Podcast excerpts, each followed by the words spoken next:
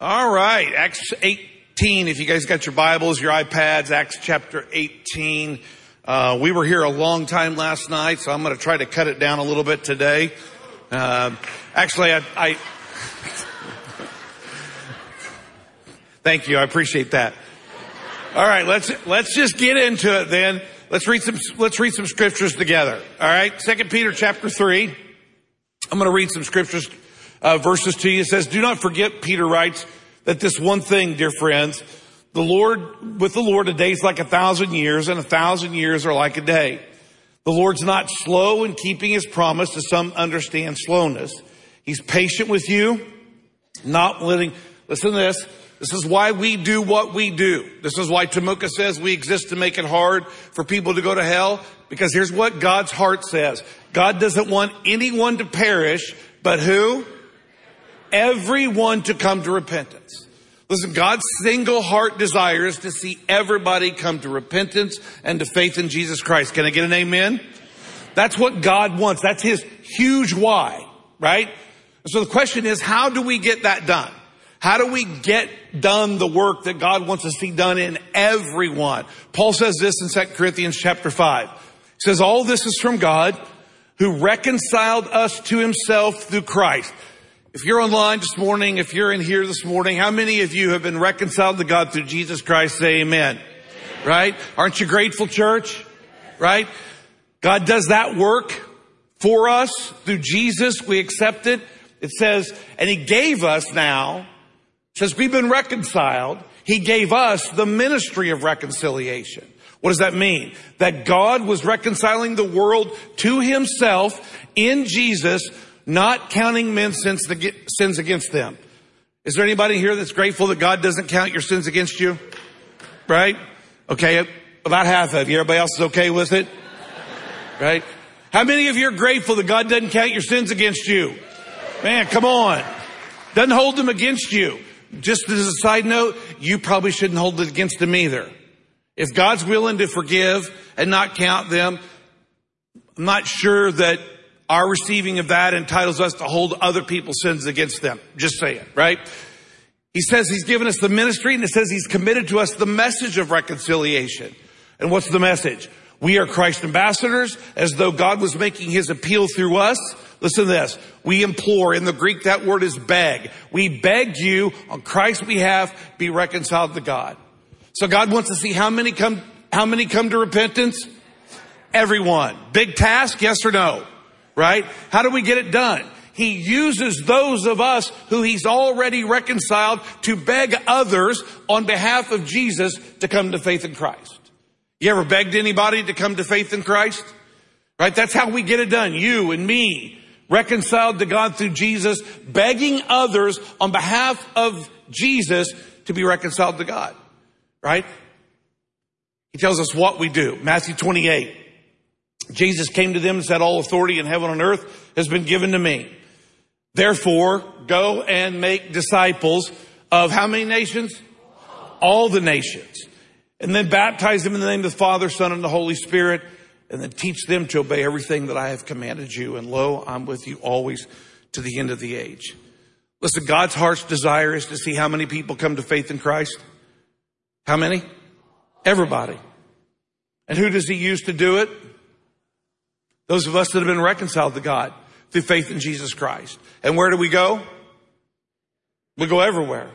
Is that a big job? Yeah, it's amazing.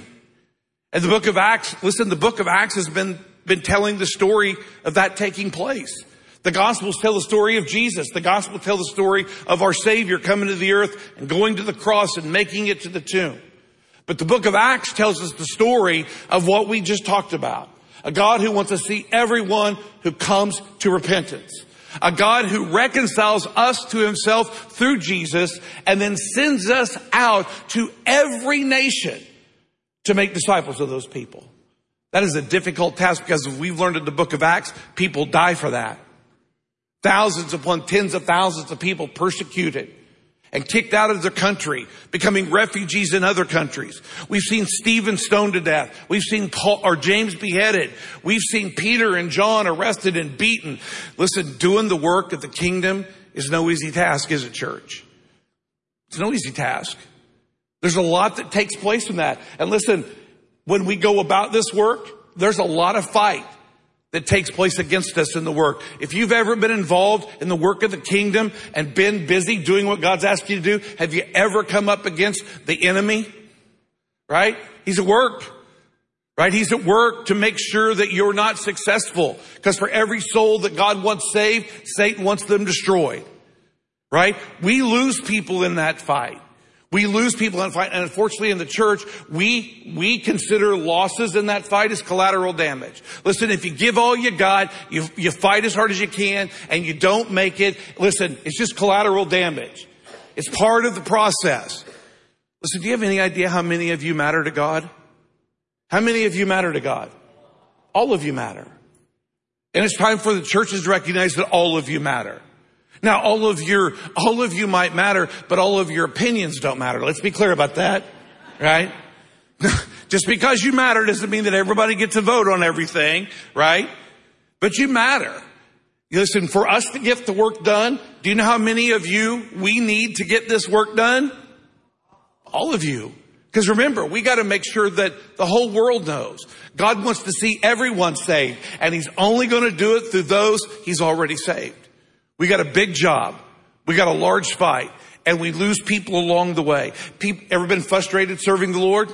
Ever been discouraged serving the Lord? Ever just want to give up and stop trying because you're, you're tired, you're frustrated, you're discouraged, you're angry? Anybody ever feel that way? Of course you have. So how do we do this? How do we have such a huge task in front of us and get this work done? Well, I think in Acts chapter 18 today, the last five verses, we're going to see some practices that you and I can implement to make sure that we get this work done. So I'm going to ask you to stand.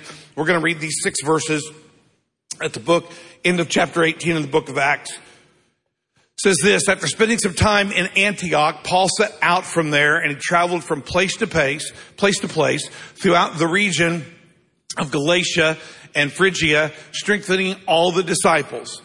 Meanwhile, a Jew named Apollos, a native of Alexandria, came to Ephesus. He was a learned man with a thorough knowledge of the scriptures. He'd been instructed in the way of the Lord and he spoke with great fervor and he taught about Jesus accurately, though he knew only the baptism of John. He began to speak boldly in the synagogue. When Priscilla and Aquila heard him, they invited him to their home and explained to him the way of God more adequately. When Apollos wanted to go to Achaia or to Corinth, the brothers encouraged him and they wrote to the disciples there to welcome him. On arriving, he was a great help to those who by grace had believed, for he vigorously refuted the Jews in a public debate, proving from the scriptures that Jesus was the Christ. You guys can be seated.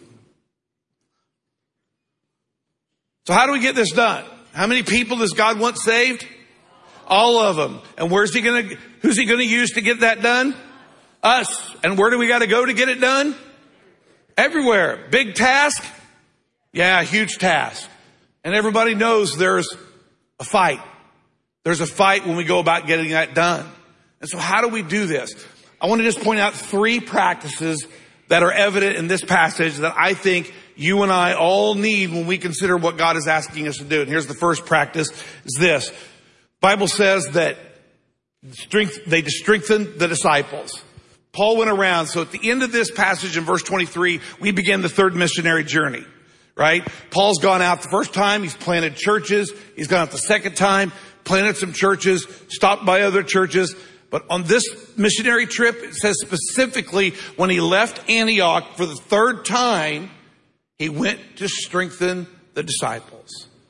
Strengthen disciples. That Greek word for strengthen is a word that means there's something built, and then on top of that thing that's built, right, you place something else there, set something else in place there to strengthen it, right? To give it more stability, right? Anybody in here ever need to be strengthened more? Right? Listen, I, mean, it's, it's, uh, you know, I, I was growing up, I remember growing up and I heard people talk about old man strength. Anybody ever hear that? Am I the only person? Right? No. They always talked about having old man strength. Well, I'm 58, According to my daughters, I'm an old man. So I'm still waiting on old man strength, right? It's not as prevalent as I thought it would be according to the way that I heard it taught when I was growing up. Listen, the Bible says that Paul went to new churches, churches he had established, and he went back a second time to do what? To strengthen the disciples. Let me tell you this, for every church that's established that's not strengthened, it's a recipe for mission failure. Listen, who does God want to reach? Everyone. Who's he going to use? He's going to use us. Listen, you and I are the work that God's doing in the world. We're the hands and the feet. We say that all the time. How do you do the work in every part of the world to see that people come to faith in Christ and not get strengthened? Not find yourself being strengthened. The reality is that doing the work that God wants us to do without being strengthened isn't going to work. It's not going to work. And that's, and, and that's talking as a person that spent his entire life trying to do this, most of it on my own. Because here's the key part, right? Here's the key part. Let me read some verses to you. First Thessalonians chapter three. Paul says, when we could stand it no longer, we thought it best to be left by ourselves in Athens. We sent Timothy, who's our brother and God's fellow worker in spreading the gospel of Christ. So Paul didn't go, but he sent Timothy to do what? To strengthen and encourage you in your faith. Sounds great. Why did he do it? So that no one would be unsettled by the trials that they were undergoing. You know quite well that we are destined for them. Listen, anybody in here, anybody online going through a trial? Right? Ever been through a trial? Right? Listen, the reality is this. Paul says you and I need to be strengthened for those days of those trials because it's easy to give up when the pressure gets great. It's easy to stop when you're overwhelmed by the weight of the trial. Listen, when you get persecuted, right? When people are attacking you because of your faith, right? When you're up against it in the work of ministry, here's what the Bible says. You need to be strengthened. You need to take that thing that you already have and you need to build on it. You need to set something on it, affix something to it so it'll be even stronger. Listen, there's no way to do the work that God's asking us to do if you're not being strengthened in your faith. James says it this way in James chapter 5. Be patient then, brothers, until the Lord's coming. See how the farmer waits for the land to yield its valuable crop and how patient he is for the autumn and the spring rains. You too be patient and stand firm. This phrase, stand firm, is the, the word for strengthen. Stand, be patient and strengthen or be strengthened because the Lord's coming is near. Listen, it's easy to give up. It's easy to give up. Listen, one of the things that we saw during COVID was an amazing outpouring of support for churches. I can't tell you how many churches that I talked to, how many leaders I talked to who saw nothing but an unbelievable outpouring of support, not only financially, but all kinds of ways people want to support the church. But as great as that was, one of the things that we've seen coming out of COVID is how many people actually gave up during COVID and have never come back. They just quit. They're nowhere to be found, right? Because it's easy to give up in this fight, in this journey, because it's a huge job God's asked us to do. And you and I need to be strengthened in that process, right? So here's what I want to say to you. How do you get strengthened? It's a great question. I'm glad you asked it, right? Out in the hallway, right over to the, to the east side of our information desk, Guest Central, Jason Holt is out there. Jason's our discipleship pastor. Jason is, um, over our groups ministry. And what that means is, is that we get leaders, we train leaders to take a group of people in their homes, right, uh, in some space, whether it's on this property. We want to encourage you to be off property in a home. And 8, 10, 12, 14 of you get together and you study scripture, right, and you do it together. And you know what happens when you get in a small group? You get strengthened. That's what you do. You get strengthened. Right now, last weekend, there were almost 1,900 people on our campus over the three services. Almost 1,900. Yeah, you clap for that because that's finally, finally back, getting back to where we were before COVID hit. And of those 1,900, almost 1,600 of you were adults last weekend. And of those 1,600, only about 650 of you are currently in a small group. Less than a third, almost a, less than a third of our, our people are in a group. Listen, I'm going to tell you something. I'm going to encourage you as a fellow worker in this and as a pastor. Man, if you're not in a small group, go out there and talk to Jason and come back next Sunday night for Group Connect and find you a group. Listen, I know for some of you, it's gonna, you're gonna hate it. I hated it. And I hosted it, okay? It was a, it was a terrible combination, okay? It was not something I wanted to do. But now having done it for almost eight years, I'm telling you, it's one of the best things that I do every week is be a part of a small group of people. And I can tell you from being in it and watching it, it works. People get strengthened in their faith. They get encouraged to not give up. It makes all the difference in the world. Listen, the Bible makes it clear that our fight requires us to be strengthened. Listen, what you got in the tank right now ain't gonna last forever. You need that tank filled up. And this right here, this hour, except when I preach hour and a half, it's good, right? It's good, but it's not enough to sustain you seven days a week. But when you find a group of people that you can connect with, that you can study scripture with, that you can be strengthened with, that'll pray with you, encourage with, encourage you, it's going to make a difference. Amen, church? So man, I'm going to encourage you to get signed up and be a part of a group because when Paul established the church, he went back and he strengthened it.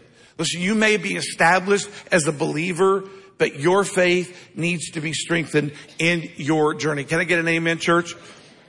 All right, second practice. Here's the second thing that they did. The second practice that they had was explain, explain things more accurately. So Luke makes a transition from Paul and he talks about a man named Apollos. And Apollos was clearly a man that had come to faith through hearing John the Baptist's testimony of Jesus. Because it says that he was a devout man, he knew the scriptures, but he only knew the baptism of John, right? But he was, he was teaching it, right?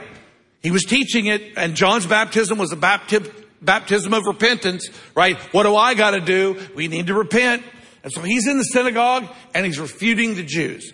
Scripture tells us that Priscilla and Aquila show up and they hear him. And they're not talking about the baptism of Jesus. He's talking about the baptism of John. So they stood up in the middle of it. They called him a false teacher. They posted things on Facebook, told people to avoid him, right? That's what they did. No, the Bible says they listened and then they invited him to come to their home and they taught him the way of God more accurately. Listen, one of the things that we do to make it in this mission, because how many people does God want to reach? Everyone. Come on, I want to say it. Everyone. And who's he going to use? He's going to use us. And where are we going to go? Everywhere. Big mission? Yeah, it's huge. How are we going to get it done? You got to get strengthened. You need to get strengthened in your journey. You need to get into a, in a place. Get with a ministry team, but get in a group where you can find the ability to be strengthened. Sometimes, sometimes we have to be taught the word of God more accurately. And listen, you all know this. Everybody online knows this. Everybody in here knows this. How many of you have heard the saying or you've said it? If I only knew then what I know now. Anybody? Right? Listen, that's the reason, listen, let's be clear. That's the reason our kids hate us. Right? Listen, listen, my kids watch me be amazing to their kids and they wonder why I was such a terrible parent. Right? Listen, the reality is this. I didn't know anything about being a parent. I learned how to be a good parent on my kids that are gone. But now that they've got kids, I'm an amazing grandparent. Right? Right? Listen, and my kids look at me like, he's a liar. He's a liar. Right? I mean, that's just the truth. Why? Because if we'd have known then what we know now, we'd have been better. Amen? Listen, the reality is this, that sometimes in our journey of faith, there are things that you learn that are just simply wrong. And over time, you gotta learn something new, something better. Anybody ever change their opinion about what they thought they knew of scripture over time? Of course you have. If you haven't, you're probably not attending this church, okay? Listen, the reality is this, that sometimes you've gotta learn what you don't know. And Apollos only learned and only knew the baptism of John, and that was a baptism of repentance. He had no idea of the baptism of Jesus and the gift of the Holy Spirit. So Anna, or Priscilla and Aquila took him into their home and they taught him privately about how to do it. The word explained more accurately means this. It basically is the picture of this high point right? It's basically giving you a better view of what things to look at. And it allows you to more accurately, listen, more accurately discern what's real and what's not real. It also has the meaning that you've got to put some things out. So what happens is, is when you get into, in, into a study, sometimes things you think you know, you have to learn that that's got to go so something new can come in. Does that make sense to everybody? Right? Listen, the reality is there's not a person online, not a person in here, not one of us that stands on this stage to teach or to preach has everything known. Listen, I've been here for 13 years and there's some things that I thought I knew when I got here that I guarantee you I preached about that today I would preach differently. And sometimes I get frustrated and embarrassed by that. But the reality is there's no way to know all of that until you learn what you don't know. And the reality is, once again, you want another plug for getting in a group? That's a great place to do it. Because it's a time for you to actually dig into the word and ask questions. Listen, the reality is we, we spend a lot of time and effort preparing for this moment every single week. We plan for you to be here and we're excited for you to be here. And worship was amazing this morning, was it not? It was stinking, it was incredible, right? It was awesome. But listen, it is hard for you to know, to learn what you don't know in this kind of setting. It's just not always the easiest thing to do. But when you get into a group, when you get into a group in somebody's home and you can take the extra 10 or 15 seconds and go, Hey, can I ask a stupid question? Right? You may find out that, wow, what I thought I know, what I thought I knew, I didn't know at all. So once again, I want to encourage you with everything I have. If you're not in a group, make it a priority to get to group connect next Sunday. And let's, let's go from 600 to 1200. Let's get you in a group where you can have the way of God explained more accurately. And let me just say this to all of you in here and to everybody online. Priscilla and Aquila did it the right way. I don't know how long you've gone to church, how long those of you online have gone to church, but have you ever heard somebody say something that you knew was wrong about the Bible? Yeah. You probably heard it today in the 20 minutes I've been talking, right? Listen, there are things you hear that you think aren't right. Can I just, can I just allow you to see the way Priscilla and Aquila did it so that you can be encouraged to do it the right way? The Bible says that when they heard him only preaching the baptism of John, they didn't jump up and throw a fit. They didn't go to their social media page and call him out. No, what did they do? They took the time, invited him to their home, and they simply taught him the way of God more accurately. Listen, you're going to run into people in this space. You're going to run into people on social media that post things that you're going to go, oh my gosh, they're so wrong. All right. Don't be shocked by that. It's not like you knew everything all at once. If you want to correct them, take the time to invite them to your home, right? Give them a cup of coffee and just explain the way of God more accurately. There's, there's such a better way to do that. Listen, we don't all know the same things at, at the same times. It's just not possible. And for Priscilla and Aquila, they saw Apollos as a team member, not an enemy. And so they took the time to instruct him. Listen, every one of us needs to be strengthened in our faith. Can I get an amen? You need to be strengthened. And part of being strengthened is you gotta learn what you don't know, which means some of the things that you know now have got to be gotten rid of so those new things could come in. And that's exactly what happened, right? That's exactly what happened with Apollos and Priscilla and Aquila. They learned or they taught the word of God more accurately. And then here's the last practice. The last practice uh, is this. Brothers and sisters encouraged him. They encouraged him. So after Priscilla and Aquila taught him about the baptism of Jesus, he was wound up. Because how many people does God want to save? Come on, I'm not moving on till you say it with some zesto, right? How many? All of them, right? And who's he going to use? He's going to use you. And where are we going to go? It is a huge task. We lose lots of people along the way. People have lost their lives and are losing their lives today across this globe doing the work that God wants done. Lots of them, right? It is an arduous task that needs to be done. Why? Because God wants everyone to come to repentance, right? And He's chosen you and He's chosen me to get that work done. It's a hard, it's a hard work and we need strengthened in the journey, right? We need taught, we need the word of God taught to us more accurately. And you know what we also need? We need to be encouraged. Anybody in here ever been in need of encouragement? Right? We say the word encourage means to give courage, right? To give courage, right? To encourage someone is to give them courage, give them your courage, give them some courage, but to encourage them. 109, everybody say 109. 109 times in the New Testament that word is used. Encourage. Right? First Thessalonians 5.11 says this, therefore what? Encourage one another and build each other up just as fact you are doing. How about this one?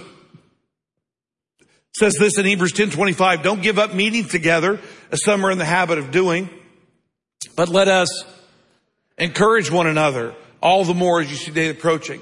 Right? We all need courage some days, don't we? Amen, church? That's not the word that Luke uses here. It's not the word. You see, the word that's used 109 times in scripture is the, is the Greek word parakaleo. It basically means for somebody to come right beside you as close as they can, and they're there to speak on your behalf, to have your back, to make sure that you're not alone, to make sure that somebody's going to speak for you, somebody's going to defend you, somebody's going to protect you. Anybody got people in their life like that? Right? Those are the greatest people in the world, right? They come alongside. That's not what Paul says here. The, the word that Paul uses is the Greek word protrepo. And here's what that word means. That word means to take something and put it in front of, to point it in front of, to in time make it the first thing, and in space make it the first thing, right? And the word trepo means to turn. So here's what he says. Having encouraged Apollos, what did they do? They took him and they put him up front and they turned him toward the work in Corinth. You see, at that point in time, Apollos didn't need to be spoken for, encouraged. He just learned about the baptism of Jesus. Praise God. He, he learned about the gift of the Holy Spirit. Praise God. He was ready to go. What did they do? The Bible says they encouraged him. What did it mean? It meant it turned him toward the work that God would have them to do. Listen, everybody in here needs a hand sometimes.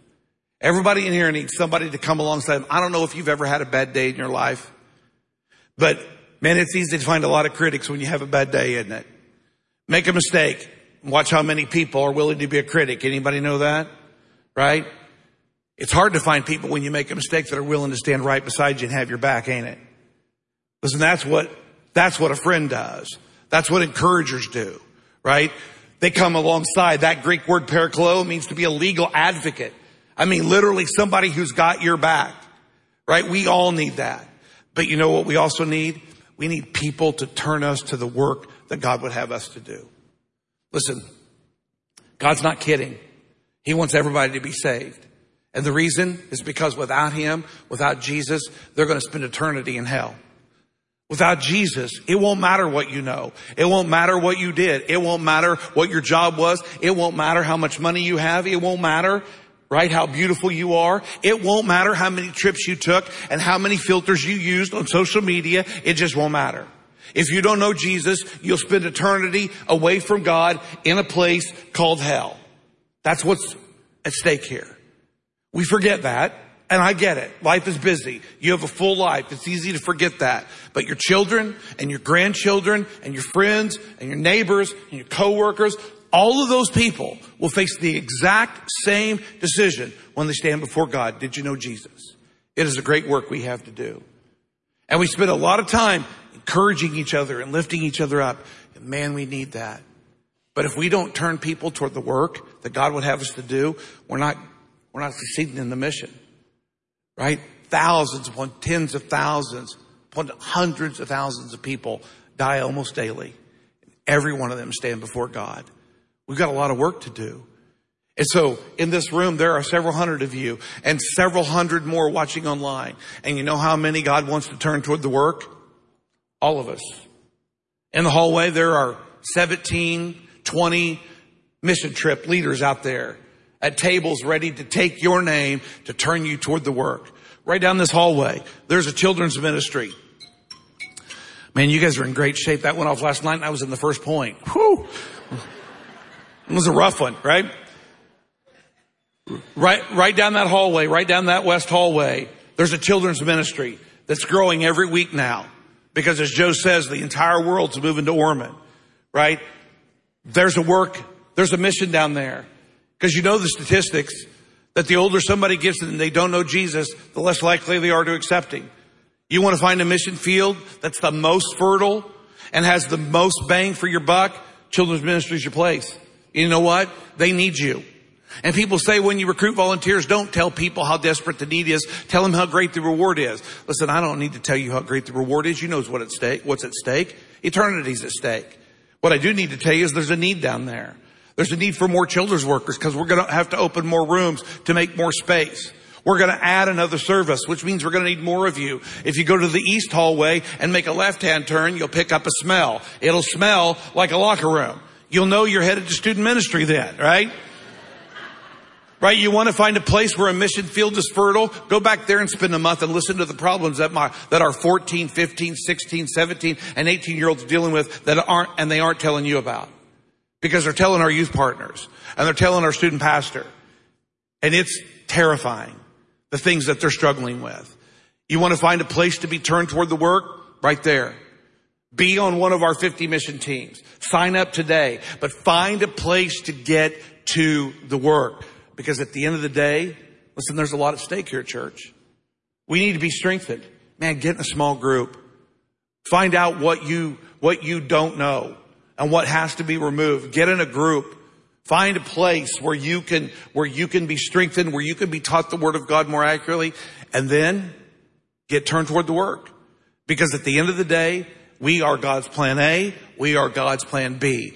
We are all that God has in this world to get the work done. Remember the verse that Paul said, you and I have become the ambassadors. We have become the ambassadors on behalf of Christ that God wants us, you and you and you and you and you and every one of you. He wants all of us to beg people, beg people on behalf of Jesus to be reconciled to God. It's a hard work. We got to go everywhere and God wants them all. And that is a difficult task. And you need, you need all of these things to be a part of that. Does that make sense to you, church? All right. Well, listen, I'm going to pray. If you don't know Jesus today, it starts with that.